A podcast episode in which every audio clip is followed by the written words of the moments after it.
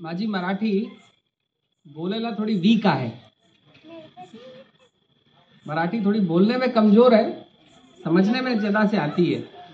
अब दस दस दिन का जब मैं यहाँ पे सूलपाणी क्षेत्र में और नागपुर के लोग जब मेरे से थोड़ा ज़्यादा मराठी में बात करेंगे तो फिर मैं आपसे बहुत अच्छी मराठी में बात कर पाऊँगा। तो आज हिंदी में बात हो रही है तो हिंदी तो थोड़ी मोड़ी समझ में आ जाती होगी सभी को। यहाँ पर बैठे हुए मेरे साथ बैठे हुए सारे संत कुल। मुझे भी भावुक कर देने वाले विजय जी। बड़े प्रिय। मुझे लगता है कि इस क्षेत्र में आप लोगों के बीच आना, आप लोगों की बात को थोड़ा देर से करूँगा। लेकिन आई ने मैया ने एक बड़ी कृपा की कि मुझे उन सड़क के मार्गों से नहीं भेजा। जिन सड़क के मार्गों से बहुत सारे परिक्रमावासी चले जाते हैं। मैया की बड़ी कृपा रही कि उसने एक प्रेरणा दी। उसने एक आदेश दिया कि जाओगे तो जंगल से जाओगे। जाओगे तो सूल पाणेश्वर से जाओगे। और मैं इस कैलाश तीर्थ के दर्शन कर सका, अनुभव ले सका और साथ में जो मुझे भी भावुक कर देते हैं। ऐसे चौधरी जी के साथ ये दो दिन से पूरा चौबीसों घंटे से तीन दिन हो गए मेरे को लग रहा है।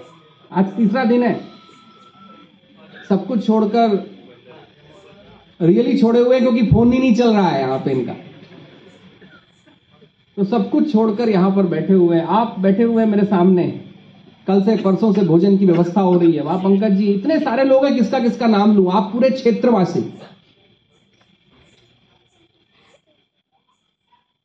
मेरे बड़े प्रिय, आज वो यहाँ है नहीं, लेकिन चंद्रशेखर जी, बहुत सारे लोग हैं, और यहाँ का पूरा एडमिनिस्ट्रेशन जब से मैं महाराष्ट्र में आया हूँ, सबने बड़ा प्रेम दिया।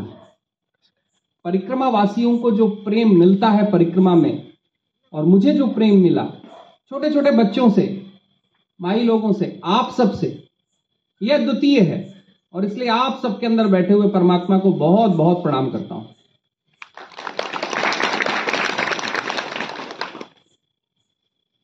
मैं लगातार जब से मध्य प्रदेश की सीमा को छोड़कर झटकर नदी जब मैं पार करके महाराष्ट्र की सूल पाणेश्वर झाड़ियों में आया,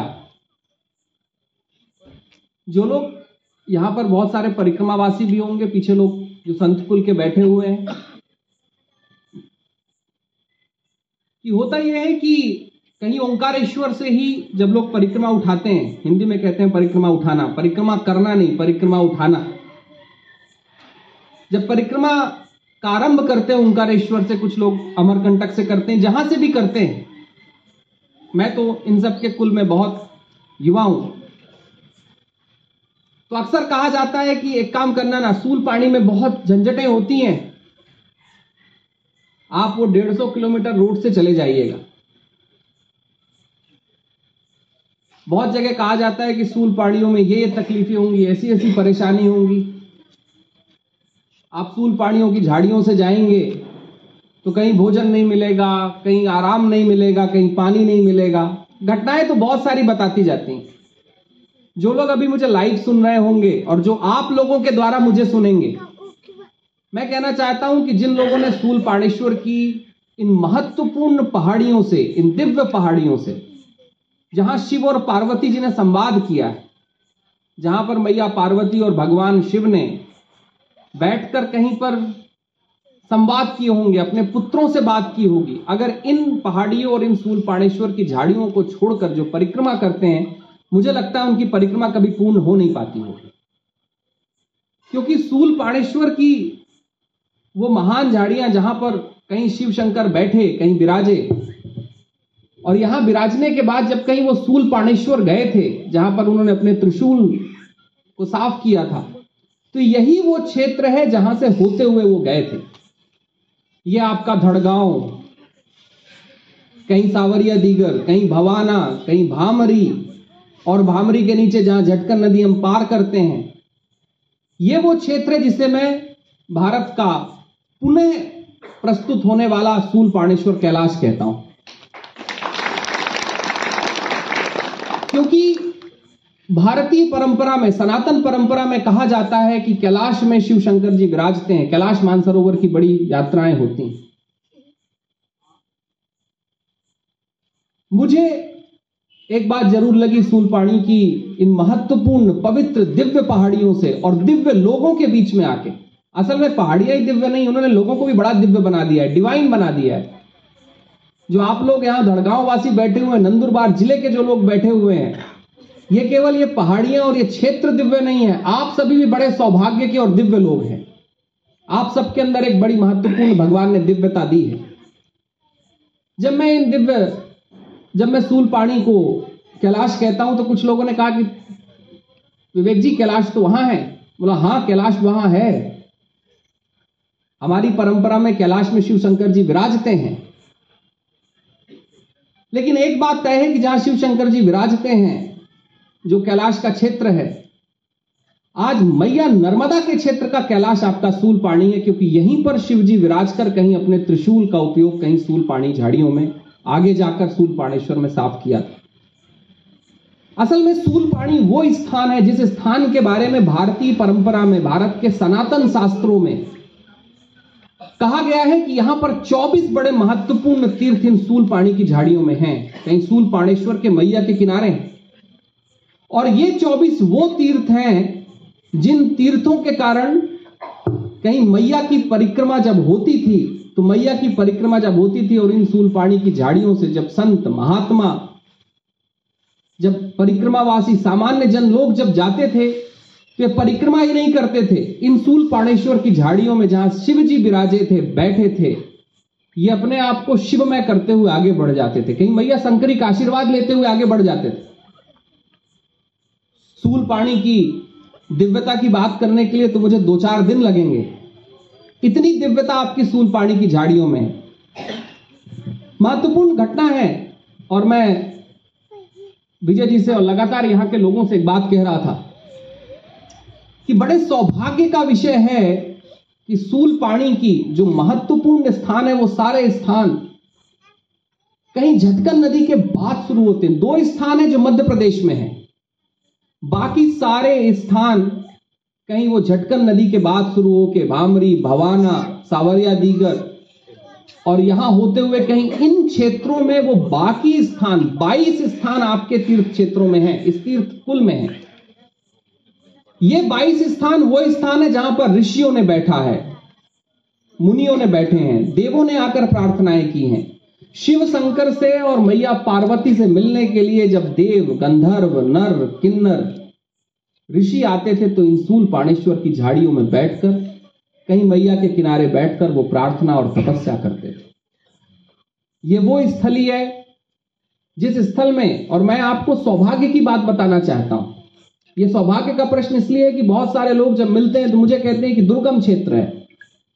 मैं कहता हूँ, दुर्गम क्षेत्र नहीं है तीर्थ क्षेत्र है। दुर्गम उन लोगों के लिए है जो सनातन परंपरा से बहुत पीछे हैं।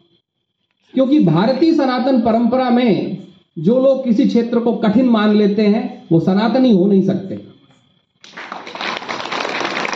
जो सनातनी हैं, जिनकी परंपरा में सनातन धर्म है वो तो हमारे कुल का विश्वास है कि जो जितना, जहाँ पर दिव्यता उतनी ज़्यादा है, वहाँ पर वो दिव्य क्षेत्र कहीं हमारी अपने शरीर की भी तपस्या कराता है।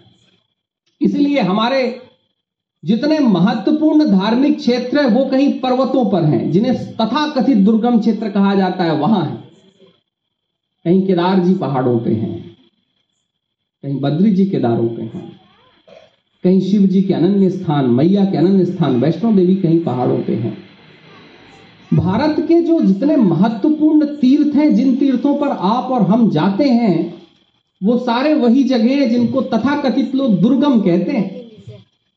लेकिन अगर सनातन इतिहास में आदि शंकराचार्य जी से लेकर, वल्लभाचार्य जी से लेकर ऋषि कुल अगर उन स्थानों पर जाकर प्रार्थना नहीं करते अगर आप और हम जाकर वहाँ प्रार्थना नहीं करते और हम उनको दुर्गम मान लेते, तब तो बड़ा दुखद हो जाता। असल में सनातनी वो है जो तीर्थ क्षेत्रों की परिक्रमा करता है, दुर्गमता को कभी नहीं देखता है। दुर्गमता हम देखते तो भारत के कोई तीर्थ बचते, कभी नहीं बचते। और अगर हम दुर्गम चीज़ें देखते तो क्या हज़ार सालों की जहाँ हमारी परंपरा तोड़ी गई, जहाँ हमारा विनाश करने के पूरे प्रयास किए गए, उन विनाशों भी से भी सनातन धर्म और परिपक्व होकर निकला, क्योंकि हमने, सनातनियों ने कभी भी विपरीत परिस्थितियों को, जो हमको विपरीत दिखाई देती हैं, हमने उनको विपरीत नहीं माना। यही इस राष्ट्र की सबसे बड़ी परंपरा रही और ये परंपरा आती है आप लोगों से। ये जो आप धड़गांव में लोग बैठे हुए हैं, नंदुरबार ज़िले के लोग बैठे हुए हैं कि आप लोग आज भी यहाँ हैं और परिक्रमा वासियों की सेवा करते हैं। मैं नंदुरबार ज़िले को, मैं विजय जी को बार बार कह रहा था कि विजय जी, कितने सौभाग्यशाली हैं आप कि आप इस ज़िले में हैं। कुछ जनप्रतिनिधि मेरे पास आए, मैंने उनको कहा कि आप कितने सौभाग्यशाली हैं कि आप इस ज़िले का प्रतिनिधित्व कर रहे हैं। कितने सौभाग्यशाली इस धड़गांव के लोग हैं, जो कहीं इन सूल पाड़ेश्वर की झाड़ियों में रहते हैं और रोज भोजन पा रहे हैं, इन पहाड़ियों से, जहाँ पर जाकर वो कहीं दीपक जला सकते हैं, मैया के पास जा सकते हैं। कितने सौभाग्यशाली आप हैं कि आप इस तीर्थ क्षेत्र में पैदा हुए। भारत में कहा जाता है कि तीर्थ में पैदा होने वाले मोक्ष के प्रथम अधिकारी होते हैं, और आप तो तीर्थ में बैठे हुए हैं। मोक्ष के पहले अधिकारी आप हैं, मैंने तो विजय बाबू को कहा और जो लोग आ रहे थे, कि कितने सौभाग्य का प्रश्न है, महत्वपूर्ण प्रश्न है, कि भारत में मैया नर्मदा की परिक्रमा तब से जारी है, जब से भारत का सनातन इतिहास है। राम जी भी परिक्रमा के लिए आए, हनुमान जी भी आए, लक्ष्मण जी भी आए, नल और नील जी भी आए। कहीं पर कृष्ण जी की गोपिकाएँ आई, कहीं कृष्ण जी भी आए भारत की परंपरा में ऐसा कोई देव तत्व नहीं है जिसने मैया नर्मदा की परिक्रमा न की हो या उनके कहीं चरणों में बैठकर प्रार्थना और तप न की हो। असल में मैया नर्मदा की परिक्रमा क्यों? कई लोग मैया नर्मदा की परिक्रमा क्यों? क्योंकि मैया नर्मदा के घाट घाट में कहीं कोई ऋषि है, कहीं कोई मुनि है, कहीं कोई संत है, कहीं कोई देव है, कहीं कोई गंधर्व है भारत का कोई ऐसा जीव तत्व नहीं है जो मैया के घाटों पर रहकर कहीं दिव्यता को प्रकट नहीं किया। और अब जो महत्वपूर्ण बात कह रहा हूँ, और पूरे उसमें पूरे महाराष्ट्र वासियों को सबको ध्यान रखना होगा कि आज मैया की परिक्रमा जो आज भी जीवंत है, इसका एक बहुत बड़ा कारण ये महाराष्ट्र राज्य है। आज परिक्रमा करने वाले कम से कम 60 से पैंसठ लोग महाराष्ट्र के हैं। जैसी परिक्रमा में मैं निकला ओंकारेश्वर से, लोगों को पता चला कि नागपुर से तो शायद ही कोई ऐसा स्थान रहा हो जहाँ मुझे महाराष्ट्र के लोग मिलने नहीं आए। असल में आज मैया नर्मदा की परिक्रमा का एक बहुत बड़ा प्रभाव क्षेत्र जो है वो महाराष्ट्र के कारण है। महाराष्ट्र के वासी हैं, जो आज भी मैया की परिक्रमा लगातार कर रहे हैं। मैया, ये नंदुरबार महाराष्ट्र में है और यहाँ पर सूल पाणेश्वर कैलाश है। तो मुझे लगता है भगवान शिव महाराष्ट्र वासियों को आशीर्वाद दे रहे हैं कि भाई परंपरा कहीं यहाँ जा रही है, तुम्हारे ऊपर अधिकार है उस परंपरा को बचा कर रखने का। और महाराष्ट्र वासियों को बड़ा बड़ा धन्यवाद, बहुत धन्यवाद, बहुत साधुवाद। क्योंकि मैया नर्मदा की परिक्रमा सनातन परिक्रमा है। और अगर सनातन परिक्रमा है तो तपस्या की परिक्रमा है। और तपस्या की परिक्रमा है तो श्रम की परिक्रमा है। और श्रम की परिक्रमा है तो एक बात तय है कि जहाँ तप है, जहाँ श्रम है, वहाँ भगवान आपको तपा के ही छोड़ेगा। और तप तो वही लोग सकते हैं जिनके पास तपने का अधिकार है। और जिस राज्य में नंदुरबार है, और जहाँ सूल पाणेश्वर के कैलाश हैं, वो लोग तपने में अपनी पूरी संभावना रखते हैं। ऐसे तपने वाले पूरे महाराष्ट्र वासियों को मेरा बहुत बहुत साधुवाद और बहुत बहुत धन्यवाद कि उन्होंने परंपरा के, इस सनातन परंपरा के एक विकट भविष्य को आज भी जीवंत रखा हुआ है, जीवित रखा हुआ है। मैं थोड़ी सी बात सूल पाणेश्वर कैलाश के ऊपर ज़रूर कहूँ, क्योंकि अभी एक मेरे पास कुछ लोग दोपहर में थे, उन्होंने एक शब्द किया कि बड़ा पिछड़ा हुआ क्षेत्र है। और मुझे दुख हुआ इस बात का कि उन्होंने कहा पिछड़ा हुआ क्षेत्र है। हो सकता है कि हमें ऐसा लगे कि हम बहुत पिछड़े हुए हैं, कहीं पर कुछ बातें हो सकती जिनमें हमको लगे कि हम थोड़ा समाज से पीछे हैं।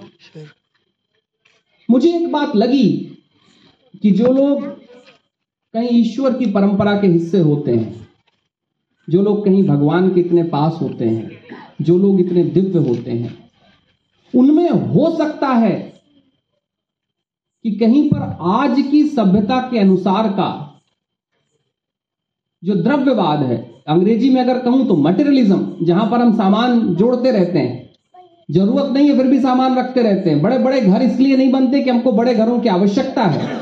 बड़े घर अब समाज में इसलिए बनते हैं क्योंकि किसी घर को हमको छोटा करना होता है। मुझे लगा सूल पाणेश्वर क्षेत्र में वो लोग हैं जिनके पास शायद ऐसा ना हो कि कोई बड़ी बड़ी जहाजें हो बड़ी बड़ी कारें हो बहुत बहुत कुछ हो। लेकिन एक बात मेरे को देखने में आई इस पूरे क्षेत्र में, कि लोगों के पास अगर दो चम्मच चीनी भी है तो वो पचास लोगों को चाय पिलाने में सक्षम है। ये वो लोग हैं जिनके पास कुछ भी नहीं है, जिसको हम तथाकथित कहते हैं कुछ नहीं, लेकिन देखिए कितना कुछ है। मैं जब बड़े घरों से निकलता हूँ और सामने से निकलता हूँ, बच्चों को देखता हूँ तो बच्चे कहीं बिज़ी होते हैं अपने सेल फोन्स में। और जब मैं सूल पाड़ेश्वर क्षेत्र में प्रवेश करता हूँ, बच्चे देख रहे हो तो दूर से कहते हैं, नर्मदे हर। मुझे लगता है ये संस्कार और संस्कृति है। ये हमारे गाँव हैं जिनके कारण आज भी मैया की परिक्रमा करने वाले संत महात्मा जब निकलते हैं और अगर वो भूल जाए कि वो परिक्रमा में है तो ये छोटे छोटे बच्चे याद दिला देते हैं, बाबा, नर्मदे हार किसी ने मुझसे कहा कि पिछड़ा हुआ क्षेत्र, मैंने उनको कहा कि नहीं, आपकी परिभाषा गलत है। हो सकता है कि जो सुविधाएँ आपके पास है, वो सुविधा हम वहाँ तक पहुँचा नहीं पाए। सरकारें कोशिश कर रही मध्य प्रदेश के क्षेत्र में। तो जो हुआ, दिखा। मुझे यहाँ दिखा कि गाँव गाँव में कहीं आज सोलर पैनल आ चुके हैं। लोगों के यहाँ सोलर पैनल लगे हुए हैं। मैं जब खुद भामरी में था, जहाँ पर स्वयं चौधरी साहब नहीं पहुँच पाए, उस गाँव में भी सोलर पंप लगा हुआ था। मुझे लगा कि कोई प्रयत्न किया जा रहा है। प्रयत्न में हो सकता है जब हम प्रयत्न करते हैं, कहीं कोई थोड़ी मोड़ी कमी रह जाती है। रहना स्वाभाविक है। लेकिन अगर हम इन कमियों के कारण इन क्षेत्रवासियों को पिछड़ा बना देंगे तो हम एक दुर्भाग्य पैदा कर रहे हैं ये पिछड़े, पिछड़ा जगत नहीं है। ये वो जगत है जिसने दान की परंपरा को कहीं संत कुल तक पहुँचाया है, जो दो चम्मच कहीं शक्कर में पचास संतों को अगर चाय पिला सकते हैं तो वो एक मटके घी में पूरे गाँव को भोजन भी करा सकते हैं। और करा रहे हैं। आज इस धड़गांव में करा रहे हैं, पीछे सावरिया दीगर में करा रहे हैं, पीछे के पीछे गाँव में करा रहे हैं। भाई, जब मैं मध्य प्रदेश से निकला तो बड़े बड़े शहर थे। उन बड़े बड़े शहरों में बड़े बड़े भोजन थे, चौधरी जी। बड़े बड़े पकवान थे। सब कुछ था। वहाँ सब कुछ था, सब कुछ हो रहा था। क्योंकि वहाँ सब कुछ था, जब मैं इन जंगलों के बीच पहुँचा और जहाँ तक विजय जी को भी पहुँचने में लेट हुआ, उस गाँव में भी किसी ने अपना पूरा घर खाली कर दिया। हम उस दिन तीस पैंतीस लोग थे। कुछ लोग तो गाड़ियों में सो गए। खाट पहुँच गई। कहीं पर चादर आ गया, कहीं पर बाल्टी, लोटे सब आ गए। रात में खाने के लिए भी इतने सारे लोग थे और वहाँ साठ सत्तर और परिक्रमावासी थे। उनके बाद भी हमको कुछ भोजन मिला। मुझे लगता है कि ये वो क्षेत्र नहीं है जिसे पिछड़ा कहना चाहिए।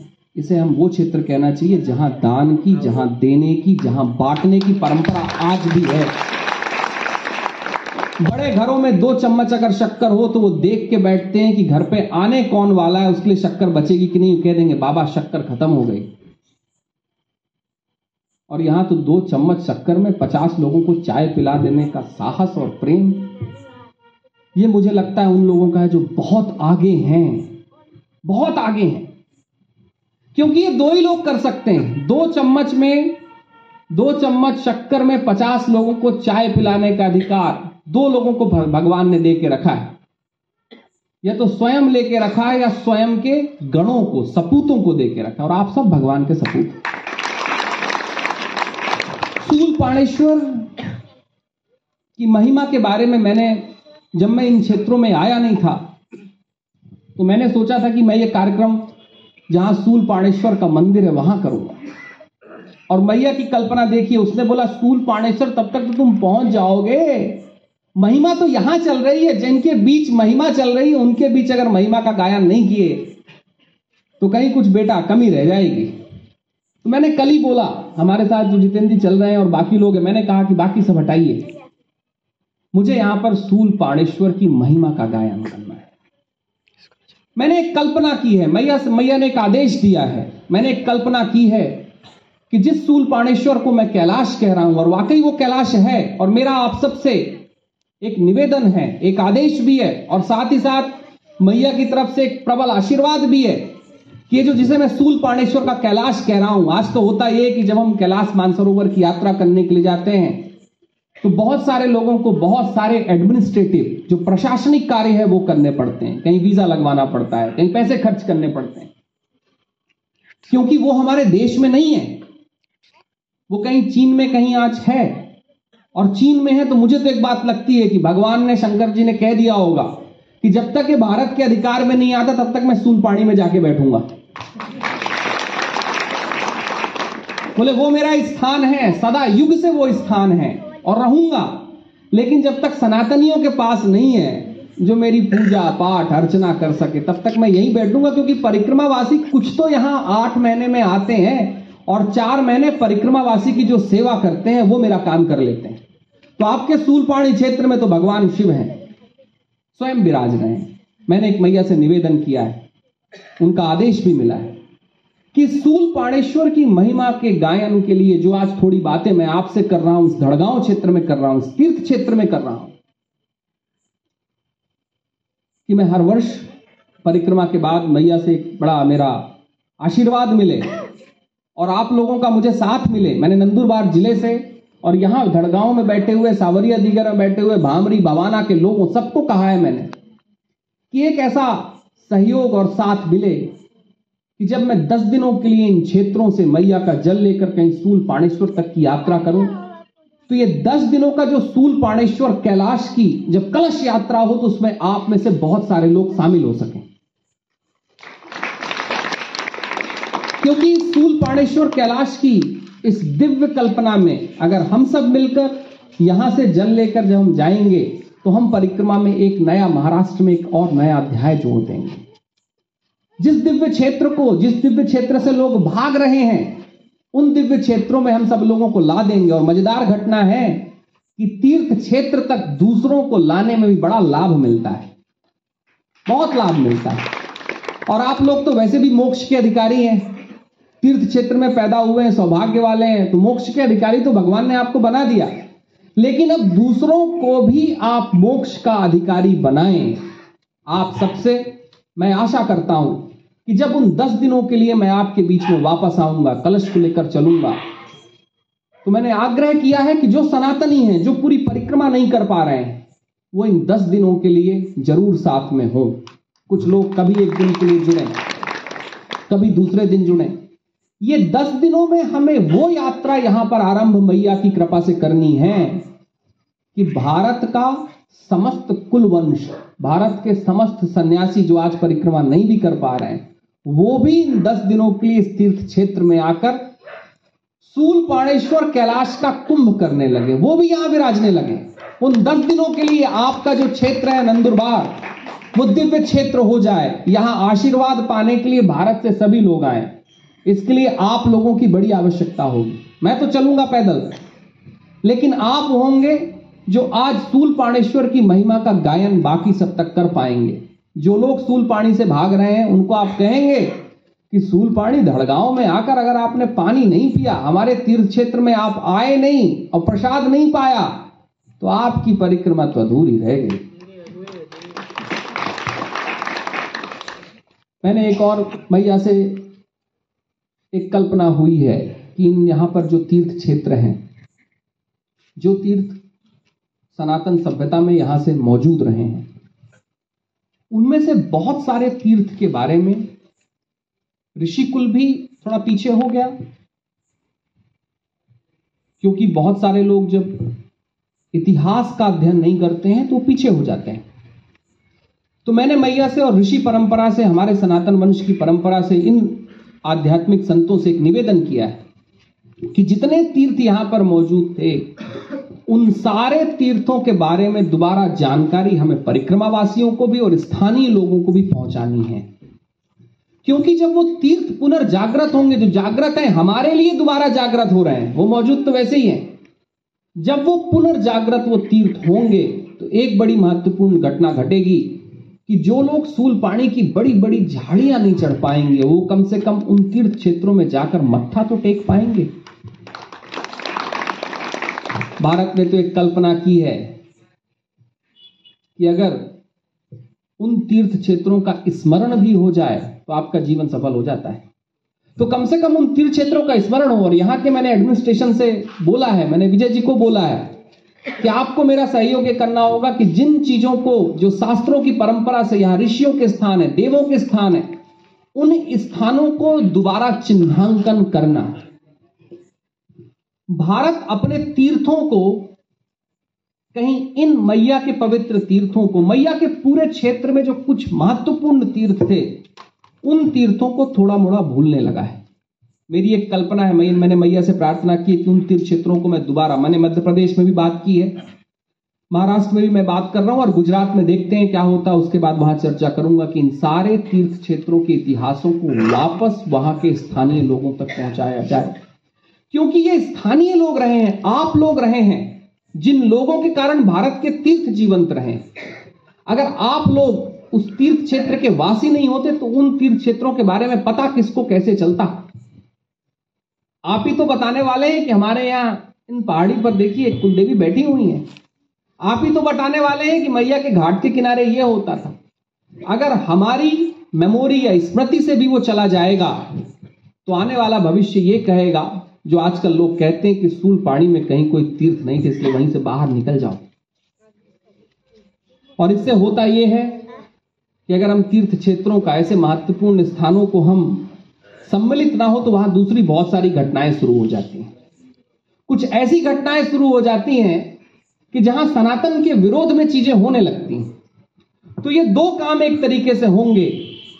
एक काम तो होगा कि हम अपने तीर्थों तक पुनः प्रणाम कर पाएँगे और दूसरा काम यह होगा कि जिन इन महत्वपूर्ण तीर्थ क्षेत्रों पर, कहीं पर गैर सनातनीय काम हो रहे हैं, हम उनको वापस सनातनी आधारों से जोड़ पाएँगे।